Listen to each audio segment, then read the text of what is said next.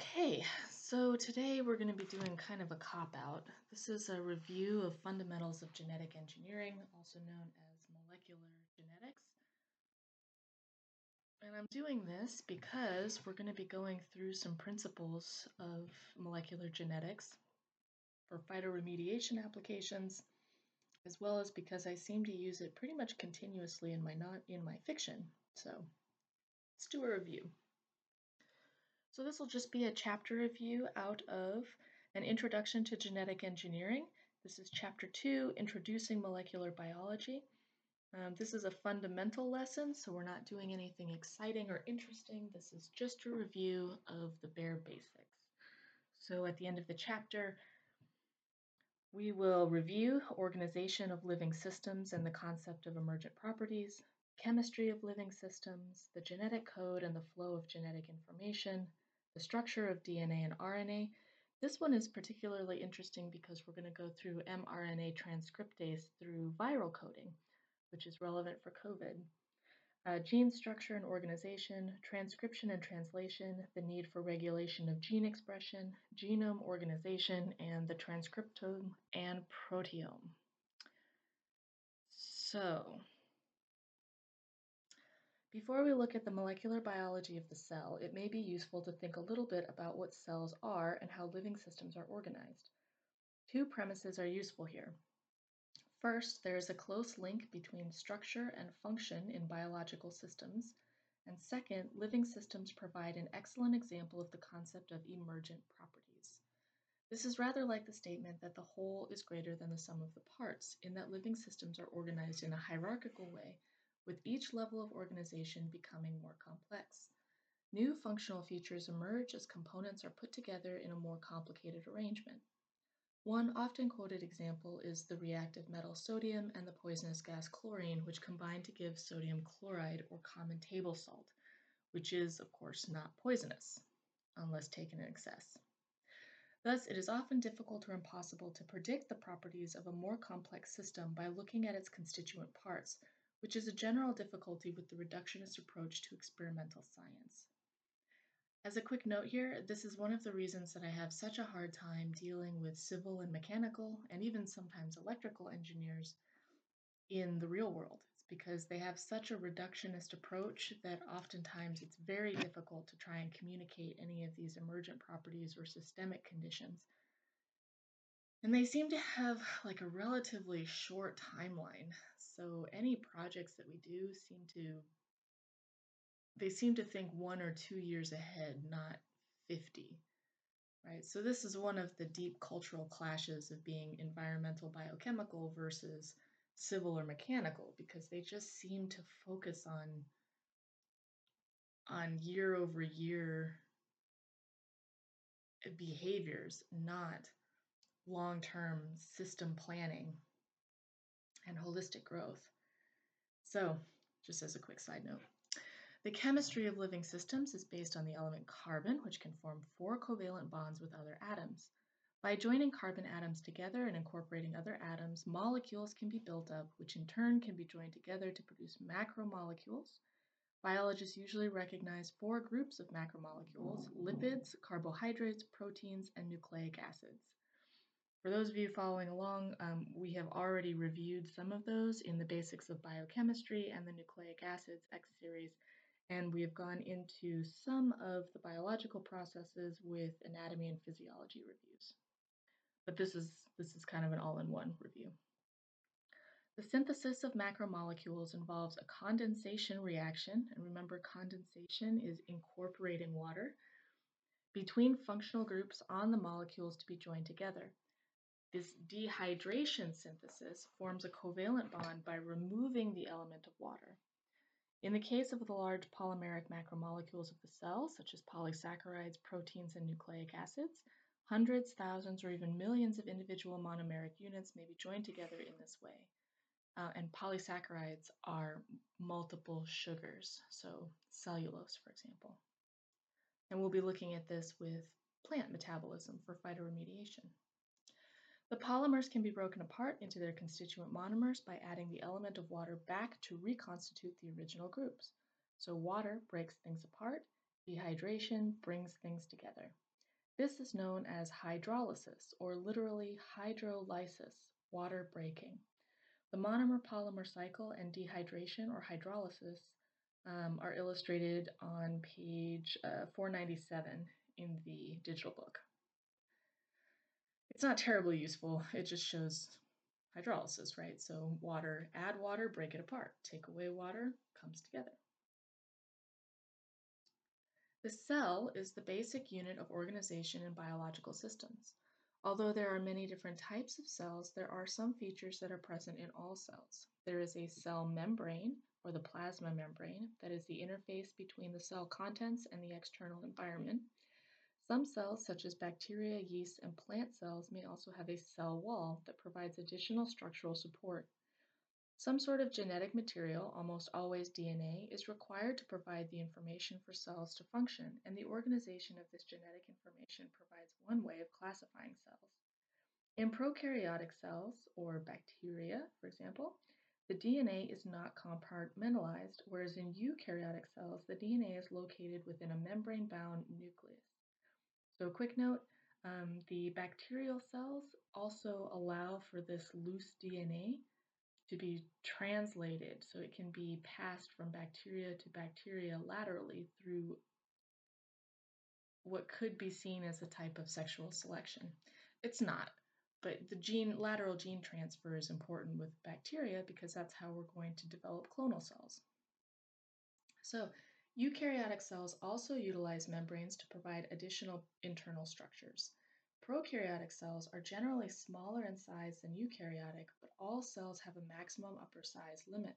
This is largely because of the limitations of diffusion as a mechanism for gas and nutrient exchange. Typical bacterial cells have a diameter of 1 to 10 micrometers. Plant and animal cells are 10 to 100 micrometers, in multicellular eukaryotes, an increase in the size of the organism is achieved by using more cells rather than by making cells bigger. So as we talk about like Vaclav-Smil's biosphere uh, and the hierarchical nature of life and organisms and how we define life, this is really important, right? Because we're talking about communities of cells, not just macroorganisms. It's that emergent property rule again. So, to set the structure of nucleic acids in context, it is useful to think a little bit about what's required in terms of genetic information to enable a cell to carry out its various activities. It's a remarkable fact that an organism's characteristics are encoded by a four letter alphabet defining a language of three letter words. The letters of this alphabet are the nitrogenous bases adenine, guanine, cytosine, and thymine, A, G, C, T. So how do these bases enable cells to function? And as a quick note, when it says uh, nitrogenous bases, uh, that's where we get the amino from amino acid is the combination of nitrogen. And we'll do an organic chemistry review here as well, I think, because everyone needs a review of organic chemistry. The expression of genetic information is achieved ultimately via proteins particularly the enzymes that catalyze the reactions of metabolism. Proteins are condensation heteropolymers synthesized from amino acids, of which 20 are used in natural proteins. Given that a protein may consist of several hundred amino acid residues, the number of different proteins that may be made is essentially unlimited, assuming that the correct sequence of amino acids can be specified from the genetic information.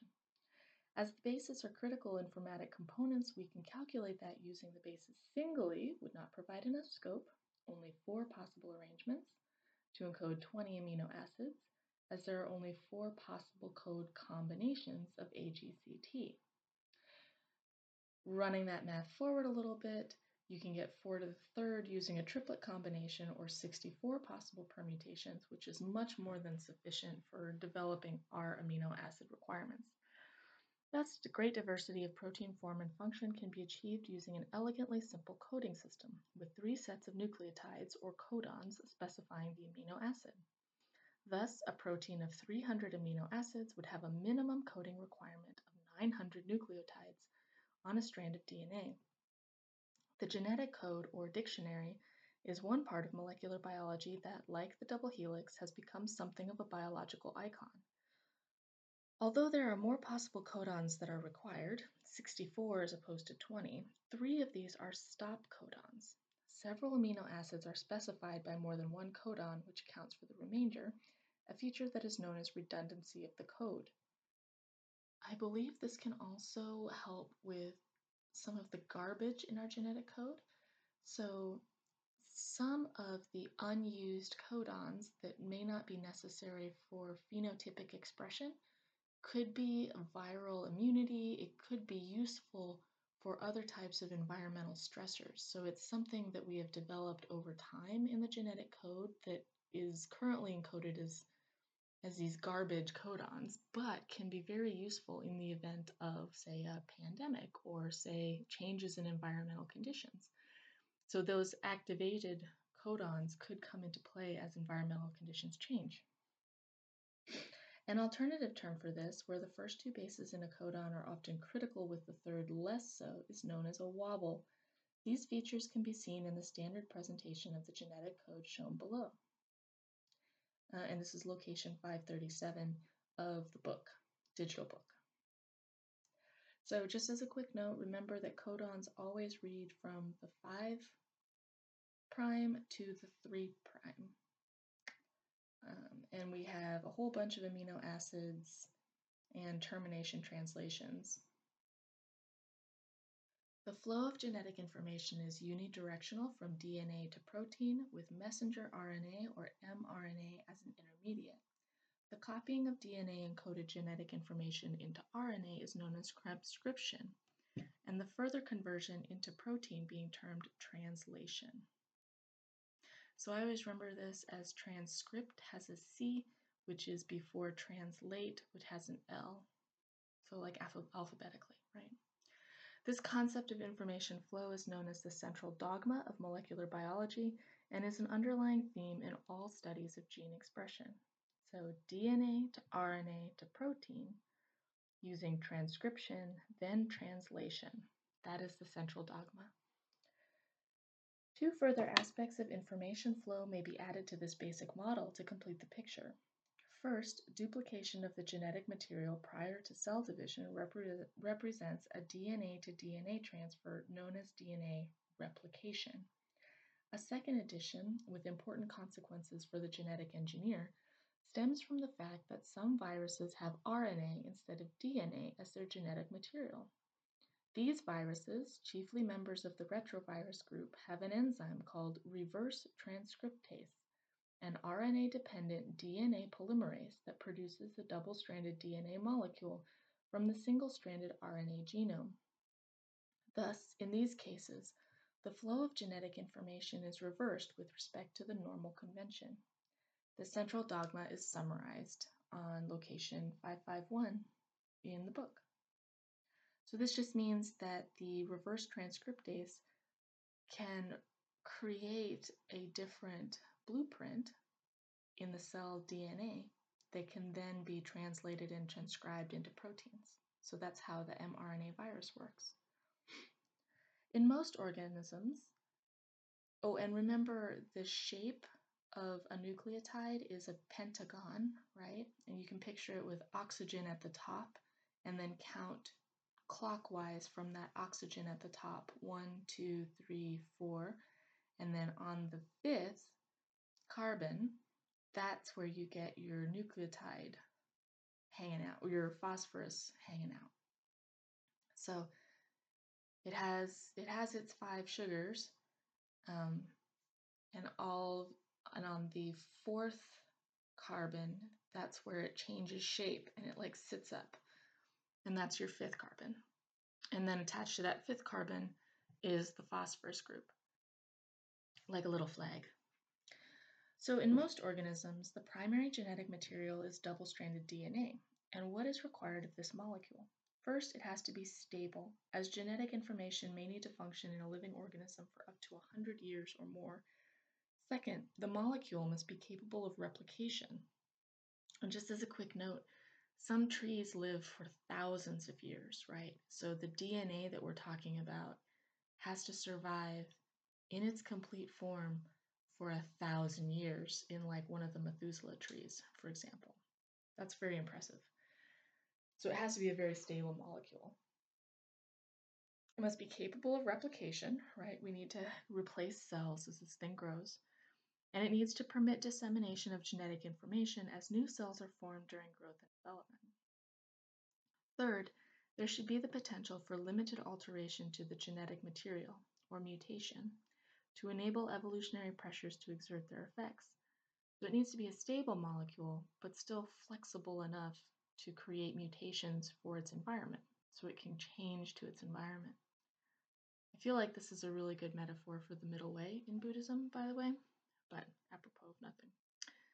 The DNA molecule fulfills these criteria of stability, replicability, and mutability, and when considered with RNA, provides an excellent example of the premises that we considered earlier the very close relationship between structure and function, and the concept of emergent properties.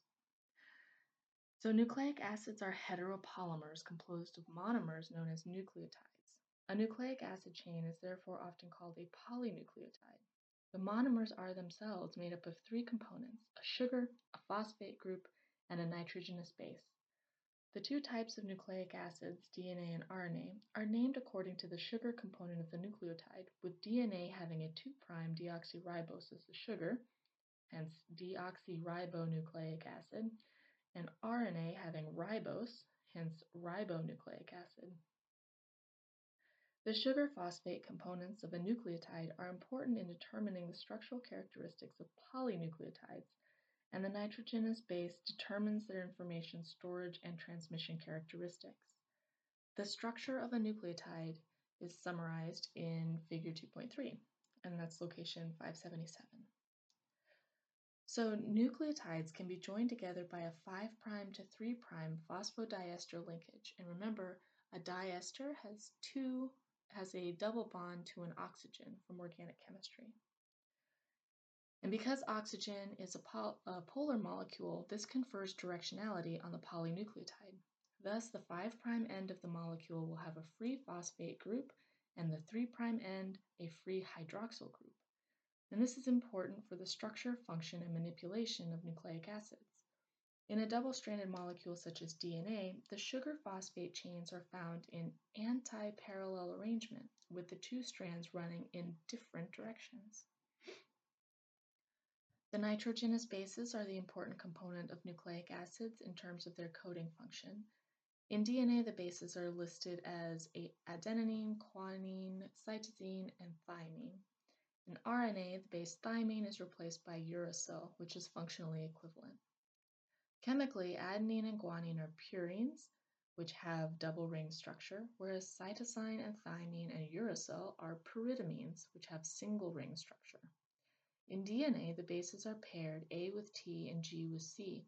This pairing is determined both by the bonding arrangements of the atoms in the bases and by the special constraints of the DNA molecule, the only satisfactory arrangement being a purine pyrimidine base pair. They have to go together. The bases are held together by hydrogen bonds, two in the case of AT base pair and three in the case of GC pair. So I always remember that as that GC is sort of like a round letter, and so it would have a rounded shape um, just for the purposes of memory. So it would have more bonds, right? It would be it would be stronger and have more bonding. The structure and base pairing arrangement of the four DNA bases are shown in figure 2.4.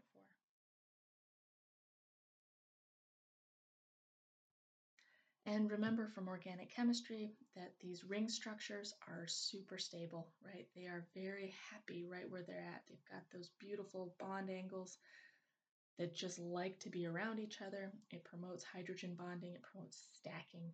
So those ring structures are really important from a, a practical standpoint to build molecules.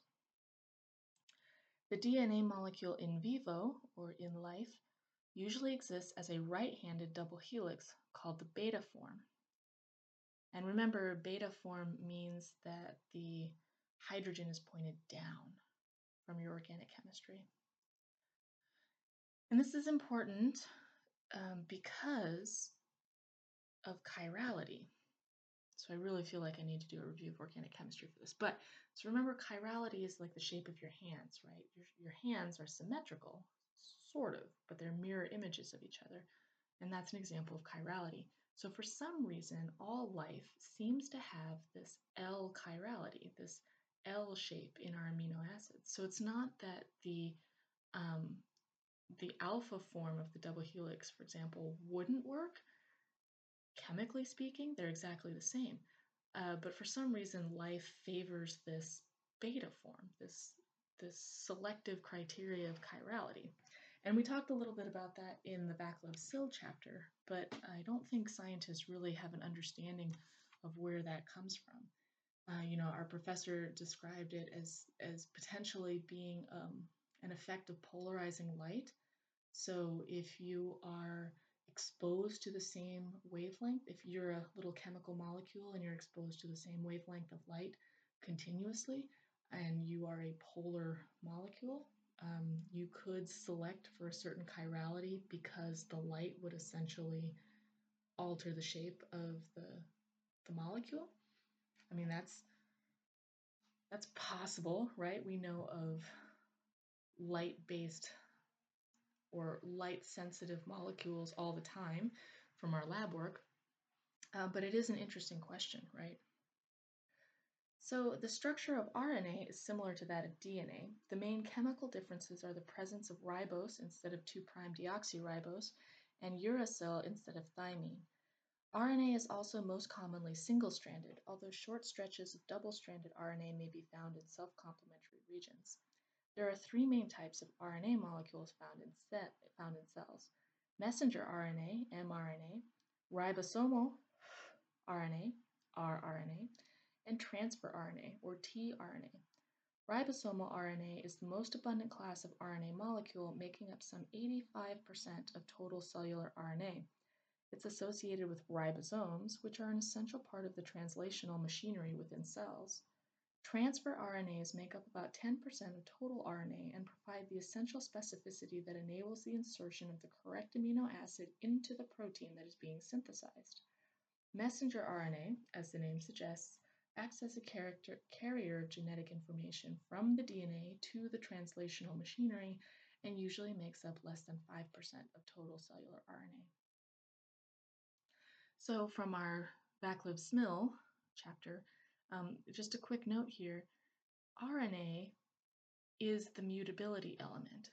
So, you know, we need that stability with mutability, and RNA seems to make a lot more mistakes, but it's also way more flexible and it can do more stuff. You know, it can act as its own enzyme, it can act as its own translator, it can act kind of like the Swiss Army knife. So it does make more mistakes, but it also brings in that flexibility and the mutability that DNA just doesn't have. So the two together, it's actually a really powerful combination. Um, and I don't think that we talk about that a lot because, you know, the, there is an idea that RNA was the first life molecule, that it was the first way of encoding information, and that the reason that it's a Swiss Army knife and it can fold around itself and do all this cool stuff is because it it's the best, right? Like it, it was the first and it's the only way physically that a molecule can reproduce itself. And that's why it's so powerful. DNA might have been the evolution of RNA as it needed stability. You know, it essentially built DNA to give itself stability, which I just think is a really cool idea about how you have these molecules creating their environment. And we talked a little bit about that in the Y series um, in, in Buddhism the other day. But I find that really interesting. So I wanted to bring that up before we just skip over RNA. Because I feel like RNA doesn't get a lot of attention. It's just considered to be sort of the, the errand girl of the cell. And I don't I don't necessarily see why. Like it's the one that provides communication it's the one that allows the cell to actually function and to work together. So there's a, I feel like we need to spend a little bit of time on that. Anyway, gene organization. The gene can be considered the basic unit of genetic information. Genes have been studied since the turn of the century when genetics became established. Before the advent of molecular biology and the realization that genes were made of DNA, study of the gene was largely indirect. The effects of genes were observed in phenotypes, and the behavior of genes was analyzed. Despite the apparent limitations of this approach, a vast amount of information about how genes functioned was obtained, and the basic tenets of transmission genetics were formulated. As the gene was studied in greater detail, the terminology associated with this area of genetics became more extensive, and the ideas about genes were modified to take these developments into account. The term gene is usually taken to represent the genetic information transcribed into a single RNA molecule, which is in turn translated into a single protein. Exceptions are genes for RNA molecules, such as rRNA and tRNA, which are not translated. In addition, the nomenclature used for prokaryotic cells is slightly different because of the way that their genes are organized. Genes are located on chromosomes, and the region of the chromosome where a particular gene is found is called the locus of that gene. In diploid organisms, which have their chromosomes arranged in homologous pairs, different forms of the same gene are known as alleles. Now, I do feel necessary, it's a little bit, I think, of a misnomer to say that genes are located on chromosomes. Chromosomes are huge collections of DNA that have been folded into these really precise patterns. So I think the genes are the chromosomes. It's just where they happen to be folded at that moment. Anyway, uh, diploid organisms, which have their chromosomes arranged as homologous pairs, different forms of the same gene are known as alleles. Anatomy of a gene. Although there is no such thing as a typical gene, there are certain basic requirements for any gene to function. The most obvious is that genes have to encode the information for a particular protein or RNA molecule. The double-stranded DNA molecule has the potential to store genetic information in either strand, although in most organisms only one strand is used to encode any particular gene. There is the potential for confusion with the nomenclature of the two DNA strands, which may be called coding or non-coding, sense and antisense, plus, minus, transcribed, non-transcribed, or template, non-template. In some cases, different authors use the same terms in different ways, which adds to the confusion. Recommendations from the International Union of Biochemistry and the International Union of Pure and Applied Chemistry favor the terms coding and non-coding, with the coding strand of DNA taken to be the mRNA-like strand. This convention will be used in this book where coding function is specified. The terms template and non-template will be used to describe DNA strands where there is not necessarily any coding function involved, as in the copying of DNA strands during cloning procedures. Thus, genetic information is expressed by transcription of the non-coding strand of DNA, which produces an mRNA molecule that has the same sequence as the coding strand of DNA, although the RNA has uracil substituted for thymine, of course. The sequence of the coding strand is usually reported when dealing with a DNA sequence data, as this permits easy reference to the sequence of RNA. Remember, 5' to 3'. In addition to the sequences of bases that specifies the codons in protein coding genes, there are other important regulatory sequences associated with genes. A site for starting transcription is required, and this encompasses a region that binds RNA polymerase known as the promoter, and a specific start point for the transcription, TC. A stop site for transcription is also required. From TC start to TC stop is sometimes called the transcriptional unit that is, the DNA region that is copied into RNA. Within this transcriptional unit, there may be regulatory sites for translation, namely a start site, TL, and a stop signal, TL. Other sequences involved in the control of gene expression may be present either upstream or downstream from the gene itself.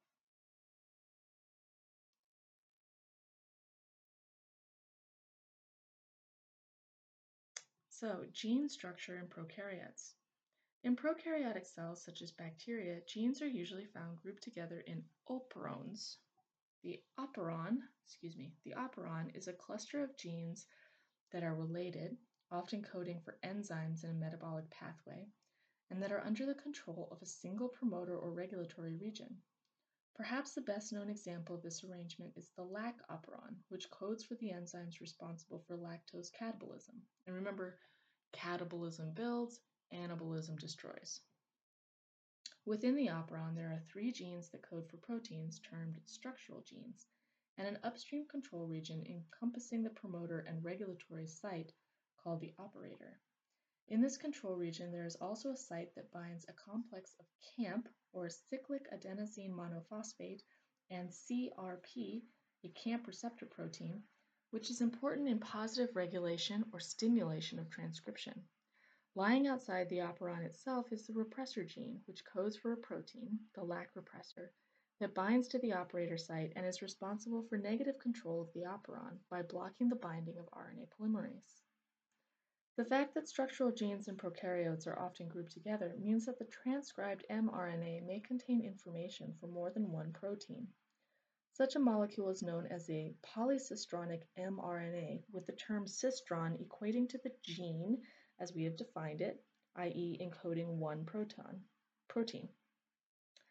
Thus, much of the genetic information in bacteria is expressed via polycistronic mRNA, whose synthesis is regulated in accordance with the needs of the cell at any given time.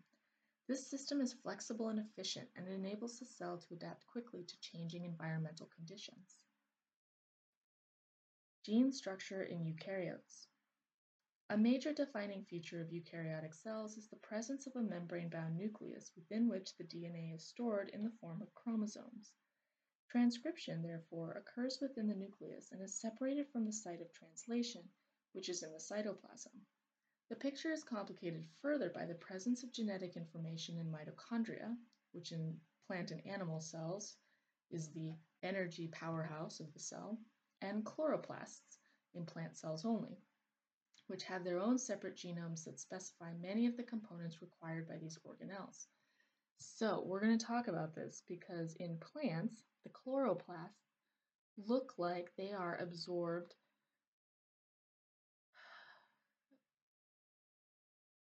looks like they were green algae, blue-green algae that essentially was absorbed into the cells, just like mitochondria. So here you have these symbiotic microbial populations working together on the small scale that create these macro effects. And we don't exactly know how chloroplasts work. And we're going to go through that because that's really important to a, a, cellular metabolism is this understanding of photosynthesis, which is primarily based in chloroplasts. Well, chloroplasts are a big deal, so we're going to look at that. But it helps to have a basic understanding of cellular structure because mitochondria do something very similar. So I have this idea that the blue-green algae that we read about in Vaclav Smil, which was the development of oxygen and which basically created the atmosphere on Earth, well, they're the same things that are creating oxygen and living systems and energy in our in our bodies, right? So we're going to go through that. Especially for plants, because we care about plants because they are the primary producers of our world. They are the things that just defines our environment. Are these are these plants. So I'm very interested in them. So we're going to talk about that. Anyway, this compartmentalization has important consequences for regulation, both genetic and metabolic, and thus gene structure and function in eukaryotes are more complex than in prokaryotes. But again, remember, macromolecules are just more of these simple cells. So because life is hierarchical, the more complicated you are, just means the more of the simple stuff that you have. Doesn't mean that the simple stuff is not incredibly important or interesting or can't become these communities. And I think that's an important change because we, we tend to see, oh, it's a eukaryote, so it's complicated, and that means it's more valuable. Remember, these complicated uh, items, these complicated creatures, are just more of the simple stuff stacked in each other and having these emergent properties. They are not necessarily better or worse, they are just more. And I think we talk a little bit about that in like um, determinant of maximum body size, and we talk a little bit about that in like determining the definition of life. So things like that. So we have this assumption that life needs to be complicated and it needs to interact with us. But I think there is something to be said for understanding these simple items, the simple creatures that build these communities step by step by step. The most startling discovery concerning eukaryotic genes was made in 1977 when it became clear that eukaryotic genes contained extra pieces of DNA that did not appear in the mRNA that the gene encoded. Well, we already talked about that, right? These sequences are known as intervening sequences or introns, with the sequence that will make up the mRNA being called exons. In many cases, the number and total length of the introns exceed that which of the exons, as in the chicken ovalbumin gene, which has a total of seven introns making up more than 75% of the gene. As our knowledge has developed, it has become clear that eukaryotic genes are often extremely complex and may be very large indeed. Some examples of human gene complexity are shown in Table 2.2, and essentially this illustrates the tremendous range of sizes for human genes the smallest, which may be only a few hundred base pairs in length, and the largest, the dystrophin gene, spread over 2.4 mil, mil, megabytes? Hmm, I haven't heard DNA described that way. On the X chromosome, with the 79 exons representing only 0.6% of this length of DNA. Kilobase pairs, I'm sorry, so those would be mega base pairs, not megabytes. Um, kilo base pairs is the standard of evaluation for size in genes. The presence of introns obviously has important implications for the expression of genetic information in eukaryotes in that the introns must be removed before mRNA can be translated. This is carried out in the nucleus, where the introns are spliced out of the primary transcript. Further intranuclear modification includes the addition of a cap at the 5' terminus and a tail of adenosine, adenine residues at the 3' terminus. These modifications are part of what is known as RNA processing, and the end product is a fully functional mRNA that is ready for export to the cytoplasm for translation. The structures of the mammalian beta globin gene and its processed mRNA are outlined in Figure 2.8 to illustrate eukaryotic gene structure and RNA processing. Yeah, so that's fantastically complicated. I know it's just a paragraph here, but we're going to talk about how enzymatic processes work to do those cap and tail deals. Um, polymerase and heliotranscriptase and all kinds of stuff have to happen to that genetic code within the cell to make that possible. And it is it is ludic- ludicrously complicated, which is why we're doing this review. Because I've read it, you know, four or five times now, and it still blows my mind. So we're going to do it again. Um, the expressed sequences or exons are shaded and numbered in this example. You'll have to read it on location 711. And the primary transcript is processed by capping, polyadenylation, and splicing to yield the fully functional mRNA. Gene expression. As shown in Figure 2.2, the flow of genetic information is from DNA to the protein. Whilst a detailed knowledge of gene expression is not required in order to understand the principles of genetic engineering, it is useful to be familiar with the main features of transcription and translation and to have some knowledge of how gene expression is controlled. From genes to proteins. At this point, it may be useful to introduce an analogy that I find helpful in thinking about the role of genes in determining cell structure and function. You may hear the term genetic blueprint used to describe the genome. However, this is a little too simplistic, and I prefer to use the analogy of a recipe to describe how genes and proteins work. Let us consider making a cake. The recipe, or gene, would be found in a particular book, chromosome, on a particular page, locus, and would contain information in the form of words, codons. One part of the recipe might read, add 400 grams of sugar and beat well, which is fairly clear and unambiguous. When put together with all the other ingredients and baked, the result is a cake in which you cannot see the sugar as an identifiable component. On the other hand, currants or blueberries would appear as identifiable parts of the cake, in a similar way, many of the characteristics of an organism are determined by multiple genes, with no particular single gene product being identifiable. Conversely, in single gene traits, the effect of a particular gene may be easily identified as a phenotypic characteristic. Mutation can also be considered in the recipe context to give some idea of the relative severity of effect that different mutations can have. If we go back to our sugar example, what would be the effect of the last zero of 400 being replaced by 1, giving 401 grams as opposed to 400 grams? This change would almost certainly remain undetected. However, if the 4 of 400 changed to a 9 or an additional 0 was added to 400, then things would be very different. Thus, mutations in non-critical parts of genes may be of no consequence, whereas mutation in a critical part of a gene can have an extremely serious consequence. In some cases, a single base insertion or substitution can have a major effect. Think of adding a K in front of the grams in 400 grams.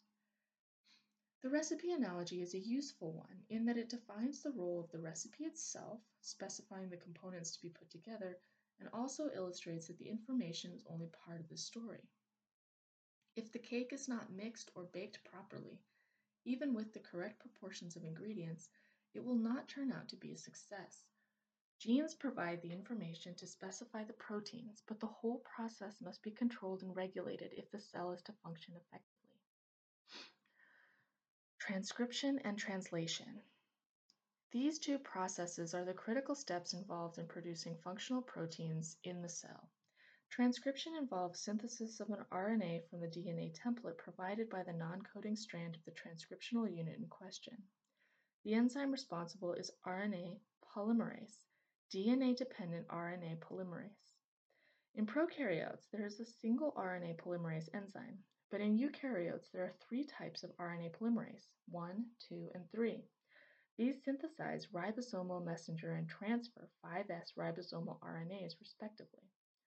All RNA polymerases are large multi-subunit proteins with relative molecular masses of about 500,000.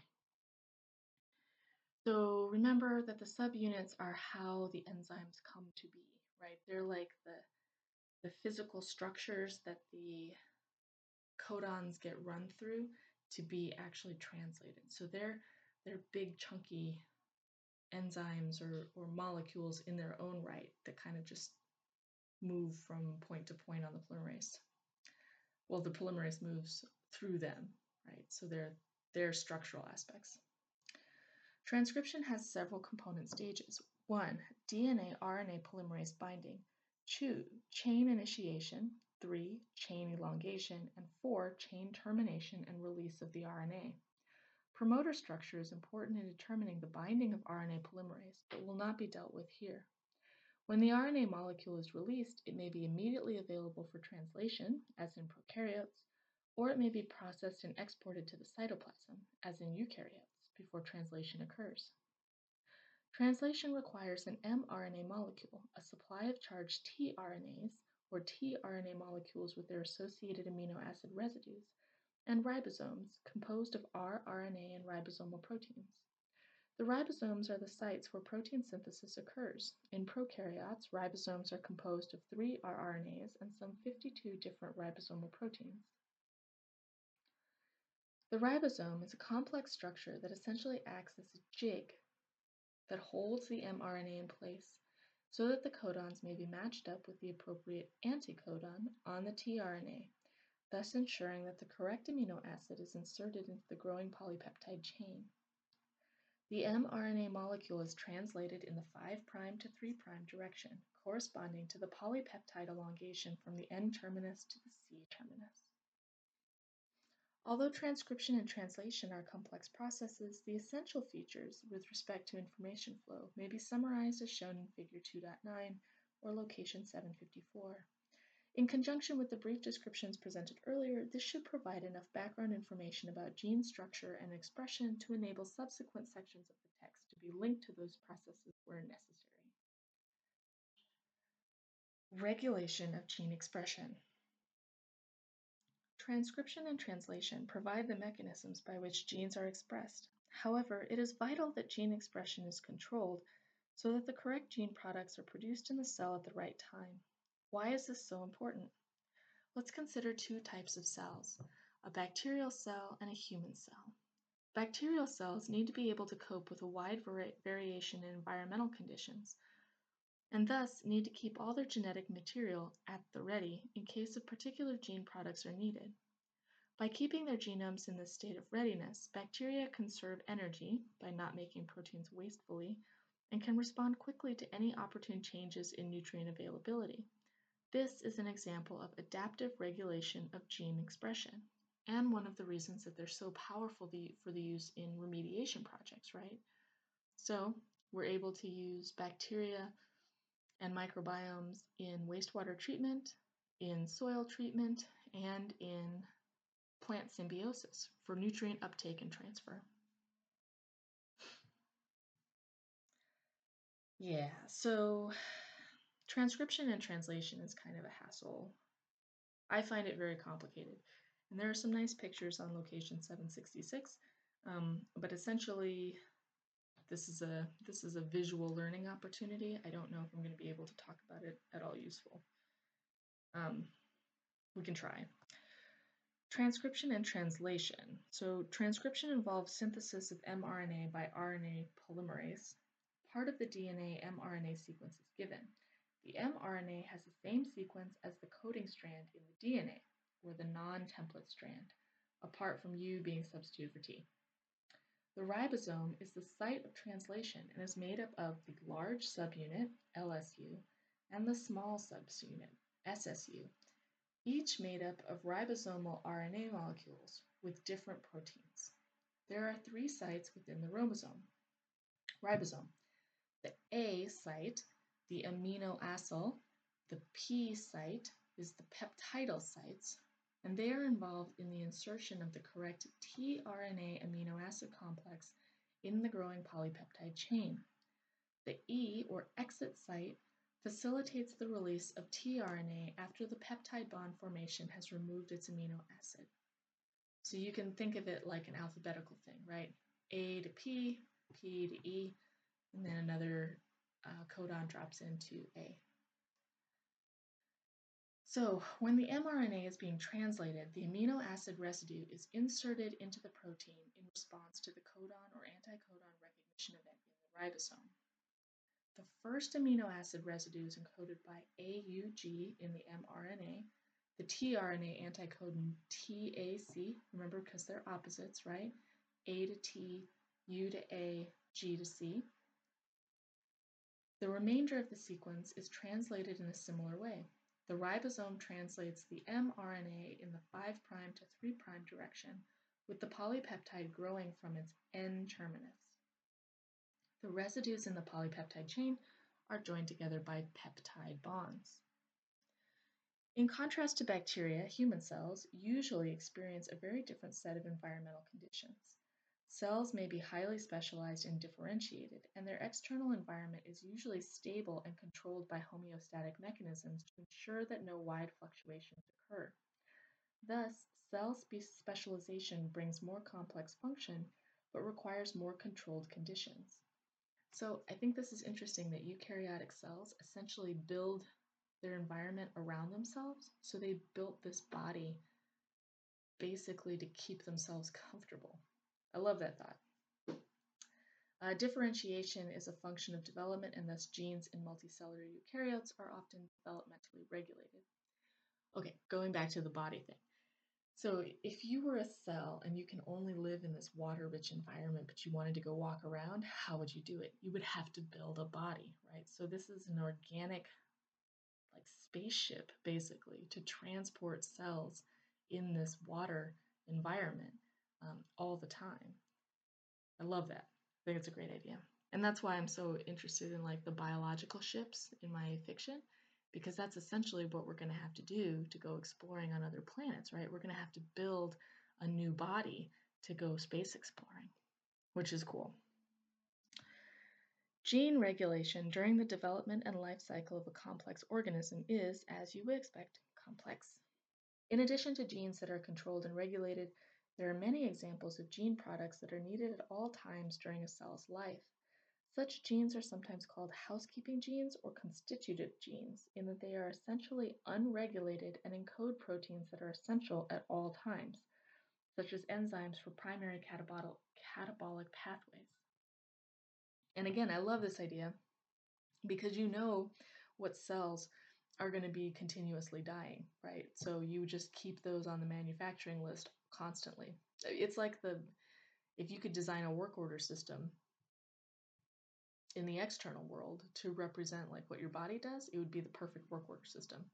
So I think this is an opportunity for biomimicry in like supply chain processes.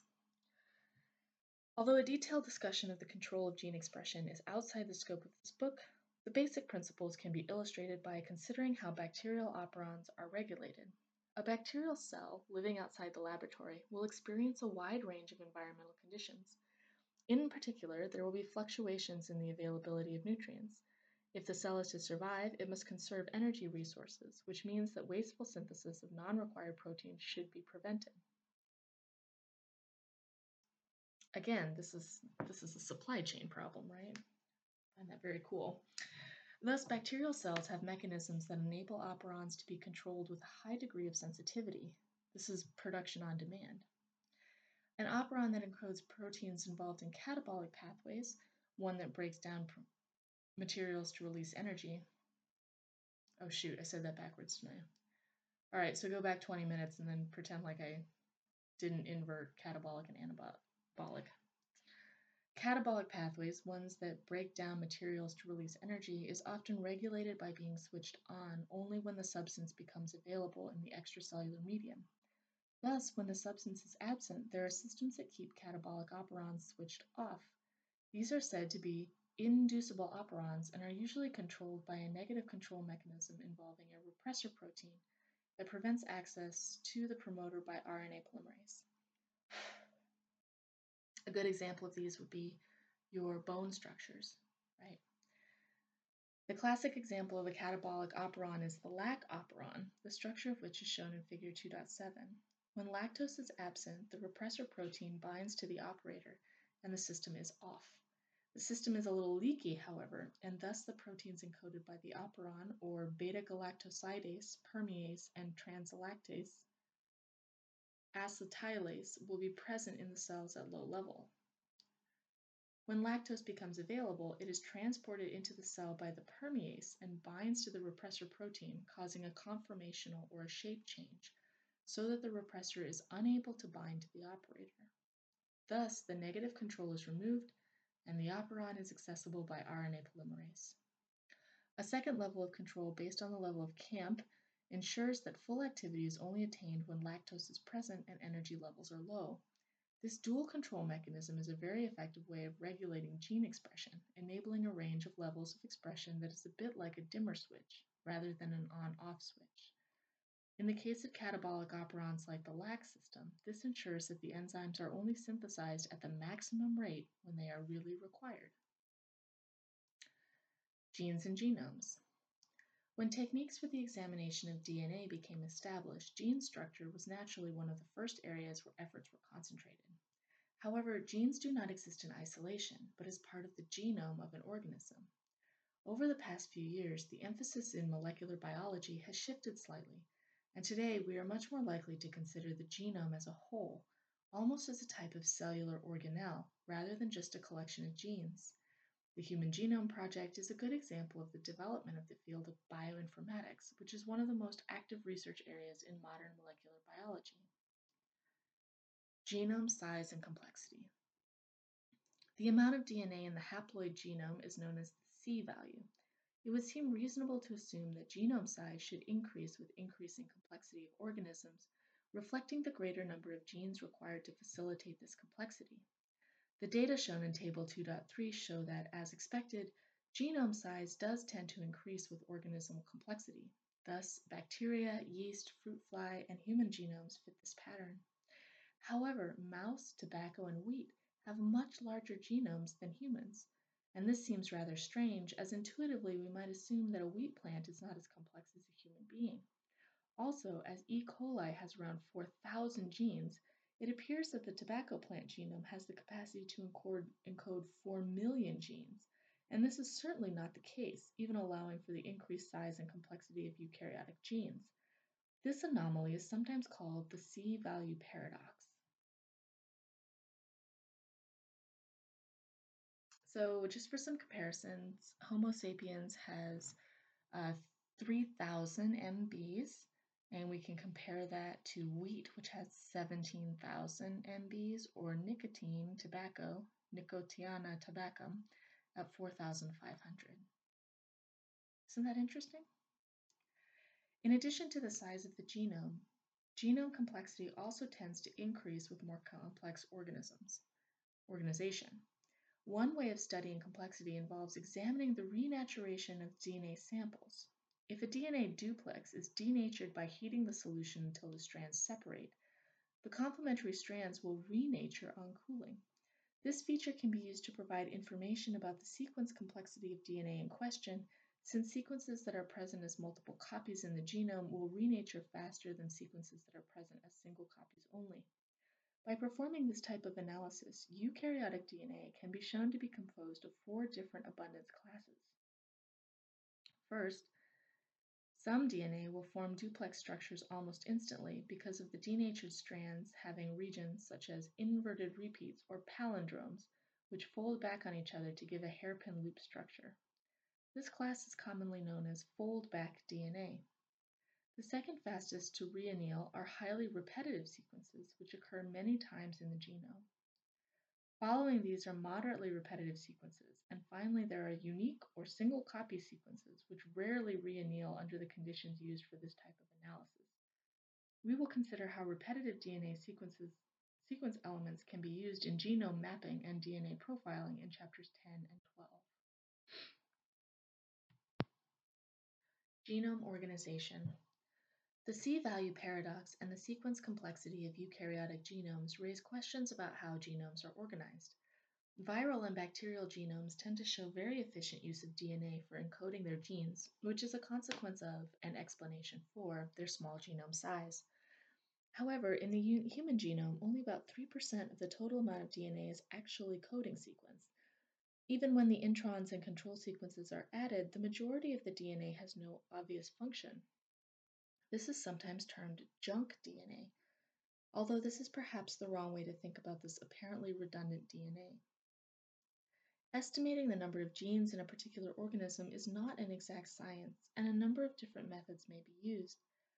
When the full genetic genome sequence is determined, this obviously makes gene identification much easier, although there are many cases where gene encoding sequences are recognized, but the protein products are unknown in terms of their biological function. Many genes in eukaryotes are single copy genes and tend to be dispersed across multiple chromosomes found in eukaryotic cell nuclei. Other genes may be part of multi-gene families and may be grouped at a particular chromosomal location or may be dispersed. When studying gene organization in the context of the genome itself, features such as gene density, gene size, mRNA size, intergenic distance, and intron or exon sizes are important indicators. Early analysis of human DNA indicated that the average size of the coding region is about 1500 base pairs, and the average size of a gene is 10 to 15 kbp. Gene density is about one gene per 40 to 45 kbp, and the intergenic distance is around 25 to 30 kbp. However, as we have already seen, gene structure in eukaryotes can be very complex, and thus using average estimates is a little misleading. What is clear that what is clear now is that genomes are yielding much more information about gene structure and function as genome sequencing projects generate more data, enter what is sometimes called the post-genomic era transcriptome and proteome. We finish this look at molecular biology by introducing two more omes to complement the genome. These terms have become widely used as researchers begin to delve into the bioinformatics of cells. The transcriptome refers to the population of transcripts at any point in a cell's life. This expressed subset of geno genomic information will be determined by many factors affecting the status of the cell. There will be general housekeeping genes for basic maintenance of cell function. There also may be tissue-specific genes being expressed, or perhaps developmentally regulated genes will be on at that particular point. Analysis of the transcriptome therefore gives a good snapshot of what the cell is engaged in at that point in time. The proteome is a logical extension to the genome and transcriptome in that it represents the population of proteins in the cell. The proteome will reflect the transcriptome to a much greater extent than the transcriptome reflects the genome, although there will be some transcripts that may not be translated efficiently, and there may be proteins that persist in the cell when their transcripts have been removed from circulation. Many biologists now accept that an understanding of the proteome is critical in developing a full understanding of how cells work. Some even consider the proteome as the holy grail of cell biology, comparing it with the search for unifying theory in physics. The argument is that if we understand how all the proteins of a cell work, then surely we have a complete understanding of cell structure and function. As with most things in biology, this is unlikely to be a simple process, although the next few years will provide much excitement for biology as the secrets of gene expression are revealed in more detail. I fully appreciate that, but understanding cell structure and function feel like there are going to be second and third order effects that you just can't anticipate. That again, it's this falling into the reductionist trap where you, you ignore the emergent properties and the experiential data in order to favor this reductionist idea of simply identifying pieces. But that may be my own bias. Okay, that was chapter two. Um, we are going to do a chapter on plant metabolism and physiology as well to start augmenting this cellular review as we start working into plant metabolism for phytoremediation processes.